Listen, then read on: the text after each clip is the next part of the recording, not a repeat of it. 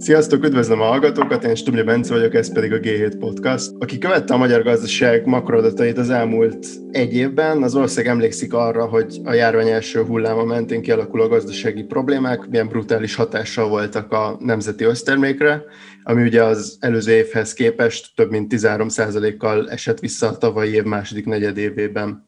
A visszaesés a foglalkoztatottságra és a munkanélküliség szintjére is hatással volt persze, de talán nem volt annyira brutális ez a visszaesés ezeken a területeken, mint a GDP-ben. A mai adásban a KRTK Közgazdaságtudományi Intézetének két kutatója, Köllő János és Reizer Balázs lesz a vendégem, akik az elmúlt időszakban mutatták be nyilvánosan is azokat a kutatásaikat, amikben ezekkel a területekkel foglalkoztak a statisztikai hivatal mikroadatbázisai alapján. Ezek olyan adatforrások, amikből szofisztikáltabb elemzés készíthető ahhoz képest, mint amiről mi is rendszeresen időközönként beszámolunk a, a GLTN a KSA adatai alapján. A két kutatásból tényleg elég sok érdekes és eddig nem ismert részlet derült ki arról, hogy pontosan mi történt a cégekkel és a munkavállalókkal Magyarországon a tavalyi év első felében. János Balázs, köszönöm, hogy elfogadtatok a meghívásunkat. Köszönjük szépen a meghívást. Szóval, hogyha csak a foglalkoztatottsági és munkanélküliségi adatokat nézzük, akkor az látszik, hogy volt hatása a járványnak, de ez talán nem volt, tehát ahogy mondtam is, talán nem volt annyira látványos. A munkanélküliségi ráta az például 3,7% volt a, az első negyedében, a második negyedében pedig 4,6%. János tanulmánya egy egy módszertani kitérővel indul, amit ugye a tanulmány szerint az indokol, hogy hogyha csak ezeket az adatokat nézzük, akkor nem kapunk teljes képet arról, ami ebben az időszakban történt, és János arra kérlek, hogy azt foglald össze, hogy a KSH munkaerő felmérése alapján mi az, ami kiderül ahhoz képest, amit akkor tudhatnánk meg, hogyha csak egyszerűen felmegyünk a KSH honlapjára, és ott megnézzük a munkaerőpiaci adatokat. A KSH munkaerő felmérése, az mint minden munkaerő felmérés Európában, a Nemzetközi Munkaügyi Szervezetnek és az OECD-nek a ajánlásait követi, amikor foglalkoztatás vagy munkanélküliséget méri. A foglalkoztatottnak az minősül, aki legalább egy órát dolgozott a megfigyelés vagy kérdezés előtti héten, termelő munkát végzett, vagy egy órát sem dolgozott, de csak átmenetileg volt távol egy egyébként meglévő munkahelyétől, betegség, szabadság, egyebek miatt. Na most ennek Magyarországon olyan nagy jelentősége nem szokott lenni, mert a foglalkoztatottnak minősítettek, hát olyan másfél-két százaléka szokott átmenetileg távol lenni a munkahelyétől, úgyhogy nem dolgozott egy órát sem de ennek az aránya a bezárások idején, tehát a tavaszi járvány hullám idején felugrott messze 7% fölé. Tehát az a helyzet állt elő, hogy a munkavállalási korú, tehát 15-64 éves iskolában nem járó népességnek körülbelül a 4%-a volt munkanélküli. Ebben a tavaszi második negyedévben ugyanakkor a kb. 6% az ugyanállásban volt formálisan, de nem dolgozott. Na most a KSH-nak van egy adatközlési protokollja, és ezt, ezt szokta követni, és ezt követte a második negyed is, tehát alapvetően két mutatót szokott ismertetni, az egyik a foglalkoztatási ráta, tehát a munkavállalási korú népességnek mekkora része foglalkoztatott, beleértve azokat is, akik nulla órát dolgoztak a egyébként meglévő munkahelyükön, és hogy mekkora a munkanélküli ráta, tehát a munkanélkülieknek a foglalkoztatottak plusz a munkanélküliek összességén belüli aránya ezen a népességen belül, bocsánat.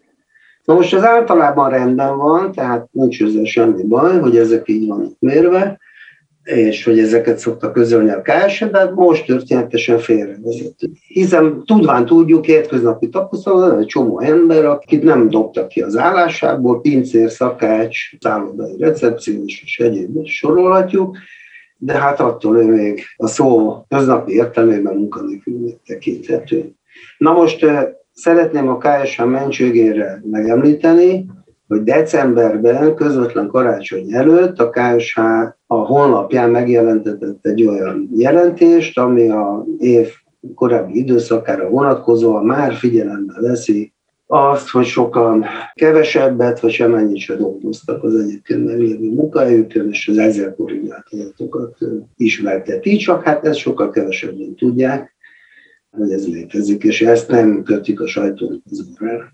A munkaerőfelmérés alapján miből állt össze, tehát akkor ez a különbség a, azok között, amit a munka nélküliségi ráta, és ugye a, az inaktívak állománya között, ugye itt mondtad, hogy volt egy, hogyha jól emlékszem, na, nagyjából 4 pontos eltérés, hogy ez miből jön ki ez a 4 pont az adatbázis alapján? Inkább úgy mondanám, hogy ha, ha veszük január-februárt, ami a, ami a két utolsó béke hónap volt, tehát akkor még nem volt itt a válság, és megvizsgáljuk, hogy április-júniusra, tehát a második negyedévre mekkorát változott a foglalkoztatás, ha így mérjük, vagy úgy mérjük, vagy amúgy mérjük, akkor azt látjuk, hogy a szokásos mérce szerinti foglalkoztatás az egy olyan 3,5 százalékkal esett vissza. Ha azokat tekintjük foglalkoztatottnak, akiknek van állásuk, és abban dolgoztak is legalább egy órát, akkor az így vett foglalkoztatás az majdnem 1 százalékkal, 7,5 százalékkal esett vissza. És végül, ha kiszámolgatjuk a munkaidő adatoknak a birtokában, adunk egy becslést arra, hogy mekkora volt a ledolgozott munka tömeg, munkaóra Magyarországon, január-februárban is. Második negyedében akkor ez a nagyon fontos mutató, egyébként sok használják a nemzetközi statisztikákban, ez majdnem 9, nem majdnem, hanem pontosan 9%-kal esett vissza, ami azért már egy nagyon, nagyon durva visszaesés. Azt megjegyezném lábjegyzetbe, hogy azt nem várjuk el igazából, mondom idézőjelben, hogy a foglalkoztatás a GDP-vel arányosan essen vissza, nem szokott, kisebb, kisebb mértékben szokott. 2008-2009-es magyarországi válságban, ugye 2009-ben a, a GDP az 6,4%-kal esett vissza, jól emlékszem, és a foglalkoztatás meg 3,7-tel. Szóval ez rendben van, ezen nem, nem kell fennakadni. Ugye ezek között az inaktívak között, akik egyébként foglalkoztatottnak számítanak, lehetnek olyanok is, akik már hát belefáradtak a munka keresésbe, és nem is keresnek munkát, meg mondjuk lehetnek olyanok is, akik alkalmazottak maradtak mondjuk egy, egy étteremben, vagy a turizmusban, de nem hívják be őket dolgozni. Most arról mit tudunk, hogy ezek között milyen arányban vannak ezek az emberek? Az a baj, hogy ezt nem tudjuk. Ezt nagyon jól lenne tudni, hogy azok, akik kevesebbet dolgoztak, mint szoktak, vagy semennyit se dolgoztak, hogy azok kaptak-e valamiféle kompenzációt, hát ez egy nagyon fontos kérdés lenne, de ezt sajnos nem tudjuk, mert a felmérés a bérekről nem kérdez. Nem, hogy ez a bértámogatási program miatt végül is elég releváns lenne, hogy ezt ismerjük. persze. Ez sajnos, ezt majd megmondom, mikor fogjuk tudni, mi van most 2021, hát olyan 2023-24-ben talán akkor fogjuk látni, adminisztratív adatokból, hogy kaptak-e valamilyen kompenzációt ezek az emberek. A tanulmány arra is kitér, hogy az egyes társadalmi csoportokban és különféle iparágokban milyen hatása volt a járványnak. Ez alapján mely csoportokat és mely iparágokat érintette a leginkább a járvány tavasszal? Mondom azt, ami nagyon feltűnő. Nagyon feltűnő, hogy milyen erőteljesen voltak érintve a fiatalok. Avagy a pályakezdők életkortól függetlenül. Hiszen mindenki másnál sokkal erősebben voltak érintve. A másik ilyen nagyon erősen érintett csoport az a kisvállalkozóké, és a harmadik pedig a járőipari dolgozóké, alapvetően a összeszerelők, gépkezelők csoportja. És a szakképzetlenek mondjuk erőteljesebben voltak érintve, mint a, mint a szakképzettek, tehát a fiatalok, szakképzetlenek, kisvállalkozók, járőipar, ehhez a négy csoporthoz képest mások sokkal kevésbé voltak érintve. Nyilvánvaló, hogy amikor azt mondjuk, hogy kisvállalkozó, akkor amögött rengeteg szolgáltató kereskedelmi tevékenység van, de ha, de ha szétválasztjuk ezeket a hatásokat és ágazati és foglalkozási hatásokra, akkor is kisvállalkozói réteg nagyon erőteljesen érintettnek tűnik.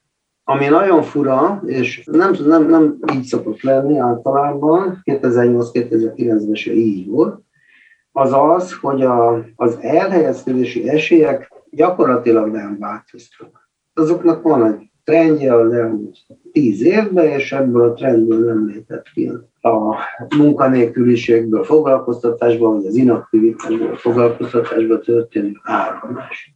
Hanem az árasvesztési esély nőtt meg, de az aztán, az aztán irgalmatlanul. Tehát az, az 2019 hasonló időszakához viszonyítva az ötszörösére növekedett ami hát egyrészt egy nagyon nagy drámai növekedés, másrészt mondom nagyon furcsa. Nem ez a jellemző az ilyen hirtelen visszaesések idején, és ha most azt nézzük, hogy a, a, ebben kik voltak olyan nagyon érintve, hát ebben is elsősorban a járműgyártás, szolgáltatások, gépkezelők, összeszerelők, kisvállalkozók. Érdekes módon vállalatméret szerint, tulajdon szerint vannak eltérések, a picikék ezt képest. Ide kapcsolódva a tanulmányból az is kiderül, hogy, a, hogy az állásvesztés ellen ugye a távmunka védett, hát ez nyilván intuitíve is tudható, viszont szerintem az elég érdekes volt, hogy voltak adatok arra vonatkozóan is, hogy kiknek jelentett egyáltalán opciót a, a távmunka. Erről mit derült ki a tanulmányban?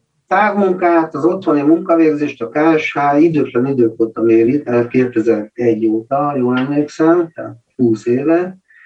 Hát ezt nem is szoktuk megnézni, mert ez olyan, annak az aránya olyan pici szokott lenni, hogy senki olyan nagyon komolyan nem foglalkozott vele, ez 1 százalékról 2 százalékra húzott föl 20 év alatt ez az arány.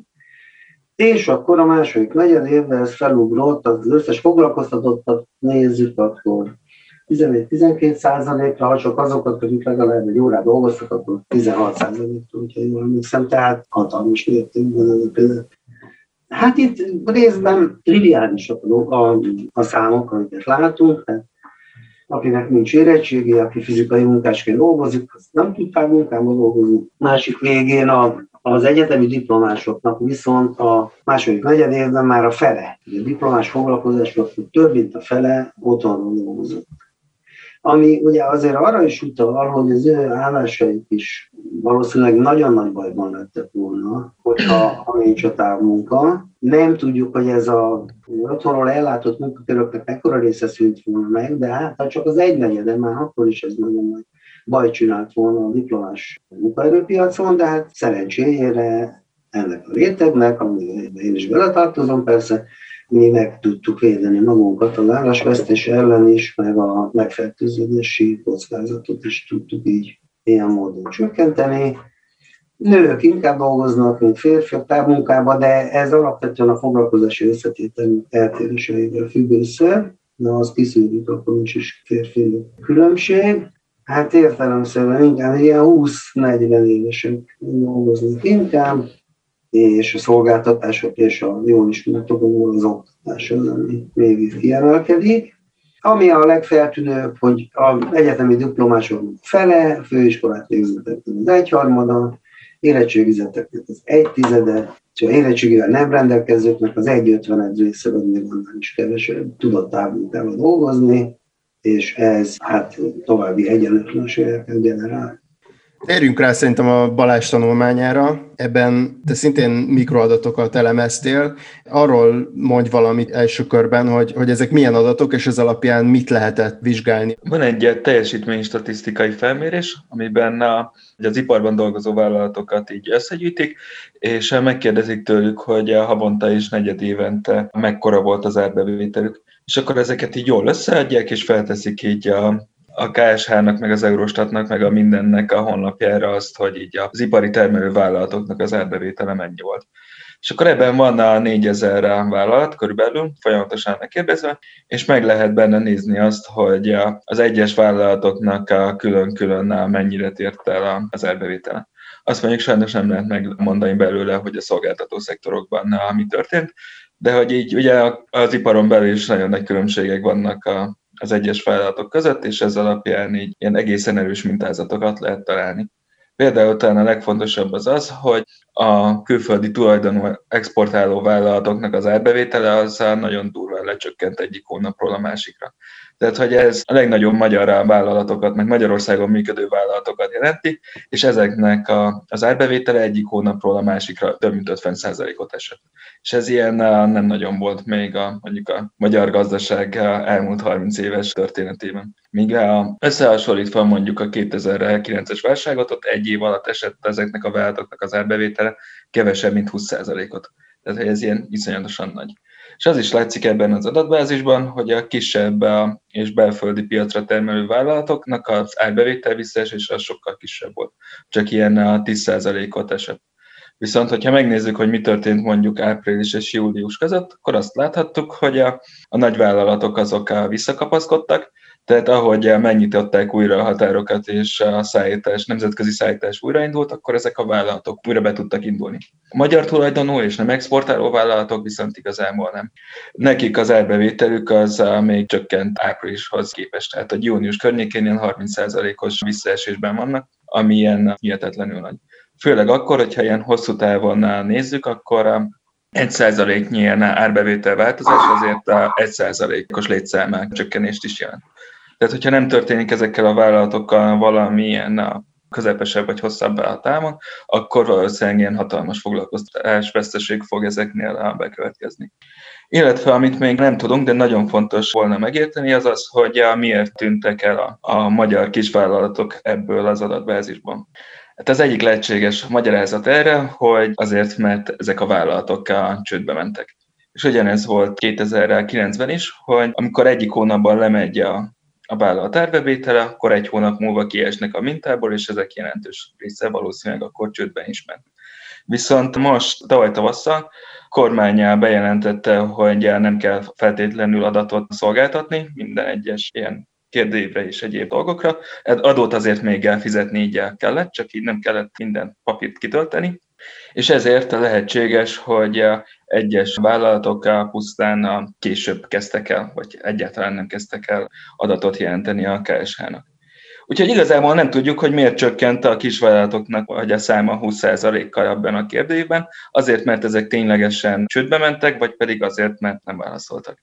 És ezt viszont jó volna így tudni, és erről ez adott esetben sok embert is érdekelne, és hogyha tényleg ekkora nagy így a, a csődbe menési arány, akkor valamit célzott programokkal nagyon-nagyon gyorsan kellene kezdeni, ha egyáltalán nem lenne késő. És ami még fontos, hogy az ehhez szükséges adatok azok a, az államnak a tulajdonában vannak, tehát hogy rendelkezésre állnak.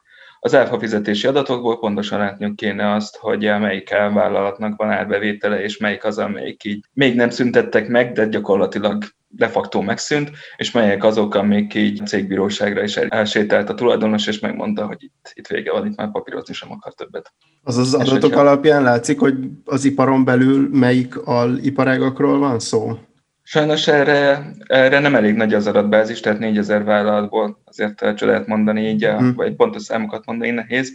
Az látszik, hogy a legfontosabb a dolog az, hogy most egy cége exportálta, vagy pedig az, hogy mekkora egy a létszáma. Ha egy vállalat kicsi, az sok dolog miatt tud szenvedni, például azért, mert nehezebben kap hitelt, rosszabbul a menedzselik, kevésbé áll termelékeny, ez az egyik dolog, amit lehet tudni, a másik pedig az, az hogy az exportáló vállalatok sokkal könnyebben tudtak visszaemelkedni, vagy ezt az átmeneti lezárásokat túlélni. Ennek valószínűleg az lehet az oka, hogy a belföldi kereslet az nagyon-nagyon durván lecsökkent.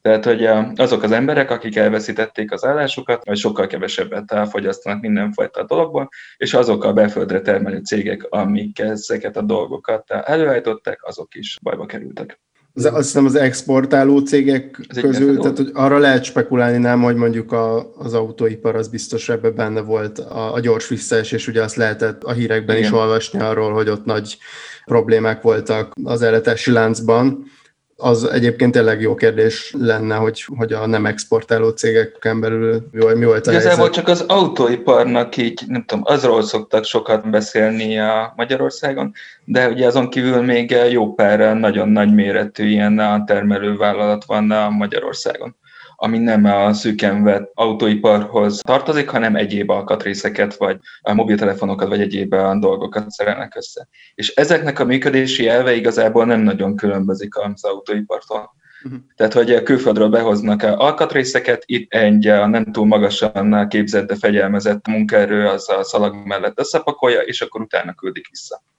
Tehát, hogy az autói, persze az autóipari cégek azok nagyon híresek, mert a kormány szeret vele dicsekedni, hogyha ezek így idejönnek, de emellett még vannak itt akkumulátorgyárak, meg gumigyárak, meg vegyipari cégek, meg elektronikai. Akkor szerintem térjünk ki erre az utolsó kérdésre, amit említettem is, hogy itt a, a legfrissebb hírek alapján, meg mostában tényleg így a, a kormány is ezt szereti kommunikálni, 4,5 millió ember volt foglalkoztatott decemberben, ami a járvány előtti, vagy az egy évvel ezelőtti szintet már eléri. 2019. decemberében a hivatalos statisztikák szerint ennyien dolgoztak. Viszont ezt főleg a Jánostól fogom kérdezni, mert te itt már említetted ezt, hogy, hogy emögött megint lehet egy valamennyire hasonló helyzet, mint ami tavasszal volt, és hogy igazából a kérdésem az az, hogy erről mi tudható, és mi nem tudható, és amennyiben nem tudható, akkor mi az, ami érdekes lenne?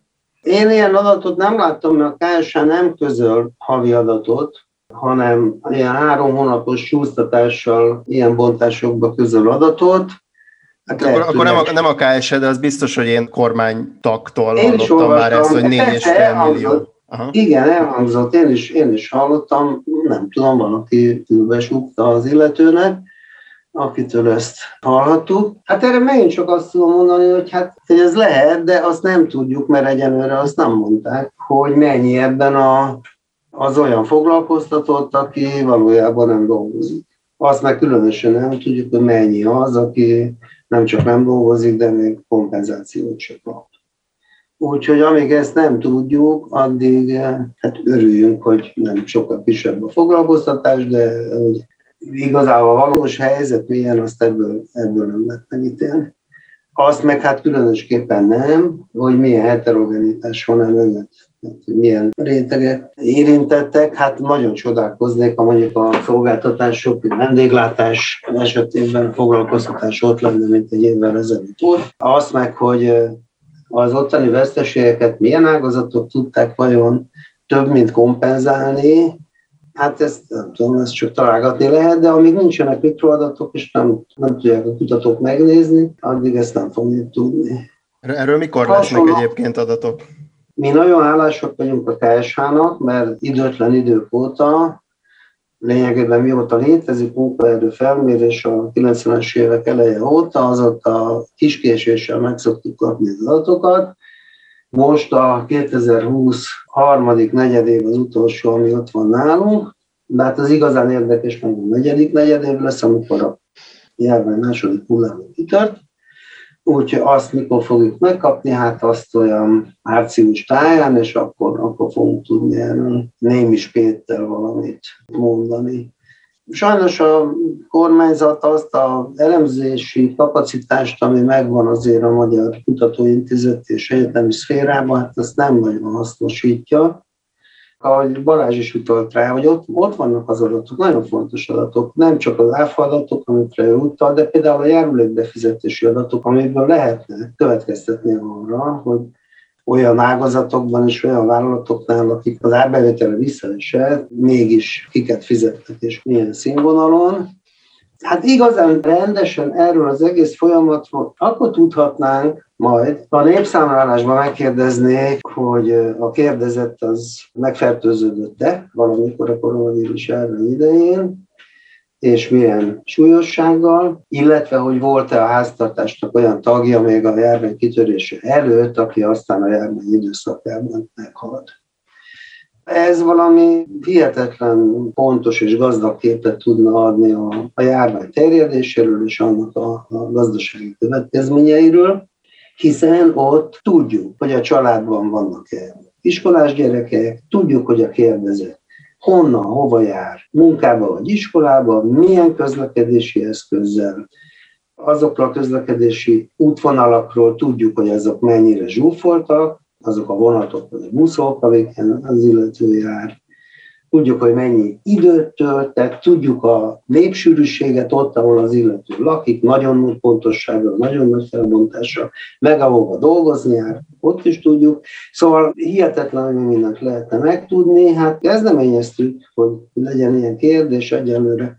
Az volt a válasz, hogy ez jó ötlet, de törvényt kéne módosítani hozzá, és hát most már itt van a népszámlálás, de azt most elhalasztották jövőre, jövő októberre, és akkor nyugodtan szerintem fel lehet ezeket a kérdéseket, és na majd akkor fogunk tudni valamit. Ennek a folyamatnak legalábbis arról a részéről, ami a lakosságot, a magyar népességet érinti.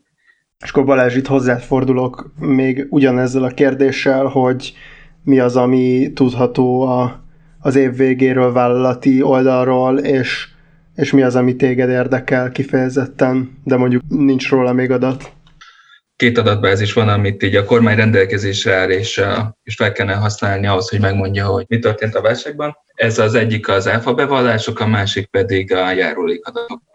És az áfa bevallásokból lehet tudni azt, hogy melyik vállalatnak mekkora volt hivatalosan az árbevétele. Ezzel azért van egy olyan probléma, hogy az áfát akkor is be kell fizetni, amikor a, a számlát már kiadták, de a vevő még nem fizet ki. Emiatt egy csomó cégnek hát valószínűleg tavasszal úgy kellett áfát fizetnie, hogy nem kapta meg a, a pénzt, vagy legalábbis, hogyha késedelmes fizetések növekedtek, és emiatt lehetséges, hogy jó pár cég ténylegesen a csődbe is ment tavasszal. Hogyha ettől eltekintünk, akkor lehetne tudni az elfa bevallási időszakban mekkora jövedelme volt, a jelentési pedig lehet tudni azt, hogy melyik vállalat, melyik embernek mekkora a bért fizetett és ez azért, mert ebből a két adatból össze lehetne rakni azt, hogy melyik társadalmi csoportoknak van ténylegesen a szüksége támogatásra, és melyek azok a cégek, amelyek támogatás nélkül a megszűnnének, viszont feltételezhetően a válság elmúltával tovább tudnának működni. Hogyha ez lenne megfelelő ilyen számítástechnikai kapacitás és informatikai fejlesztés, akkor ezek a cégek automatikusan megkaphatnánk a maguk a támogatását, és nem az lenne, ami jelenleg, hogy a cégeknek a hóna alatt papírdosszéval kell bemenniük a különböző sóhivatalokba és kérniük a támogatást, hogy egyszer majd utána megkapják. És nem is az lenne, amit Nyugat-Európában csinálnak, hogy boldog-boldogtalannak pénzt adnak, attól függetlenül, hogy éppen szüksége van rá, vagy szüksége sincs. Ezek viszont tényleg nagyon bonyolult informatikai fejlesztéseket igényelnének, amiket szinte sehol nem csináltak meg még a világon, éppen azért, mert bonyolult. És ehhez még hozzá tartozik, hogyha ezeket megcsinálták volna, akkor a KSH és egyéb hivatalok közölhetnének róla részletes agregált statisztikákat, és akkor nem nekünk kellene így rosszabb minőségű, sokkal kisebb elemszámú kérdéves felmérésekből mondani pár kibányázható részletadatot. Ugye léteznek ilyen, hogy mondjam, nem ortodox adatgyűjtési módszerek, modernebbek, azt tudjuk például, hogy a mobiltelefonok mozgására vonatkozó információt, azt ugye nagyon sok helyen használják a járvány terjedésének a, a megfigyelésére és beavatkozások megtervezésére, de hát ugyanezzel az erővel ezt a munkaerőpiacnak a megfigyelésére is lehet használni, mert ha azt látjuk, hogy egy mobil ért felsőről elment Dunavárosba, és 8 óra múlva meg vissza, akkor nem, nem kell nagy merészség ahhoz, hogy azt gondoljuk, hogy oda dolgozni ment. Az a mobil, meg azt is látjuk, hogy ahova az a mobil ment, oda hány más mobil ment ugyanebben az időszakban, és a többi nem ragozom. Tehát ez egy óriási erőforrás, amit föl lehetne használni a járványnak, és a járvány okozta, vagy a bezárások okozta gazdasági veszteségek felmérésére. És hát aztán vannak ilyen kicsi, de nem haszontalan, olcsó mezitlábas módszerek. Kónya István kollégámmal mi például próbálkoztunk, hogy a Google munkanélküliség, munkanélküliség, végkielégítés és egyéb kifejezésekre való rákeresések száma alapján próbáljuk megbecsülni a állásvesztésnek a mértékét, de még akkor csináltuk, mikor erről nem volt a statisztikák, és egész jól, egész jól beletrafáltunk. Nagyot nem tévedtük. Tehát vannak itt mindenféle lehetőség, és de sajnos elég keveset használ ki ebből Magyarország. Köszönöm szépen Kölő Jánosnak és Reizer Balázsnak, hogy a vendégeim voltak ezen a héten. Köszönöm szépen a meghívást. A hallgatóknak pedig köszönöm, hogy itt voltak velünk, iratkozzatok fel ránk, kövessetek minket Spotify-on, és olvassatok minket a jövő héten is. Én Stubnya Bence, a G7 újságírója vagyok, a G podcastot hallottátok.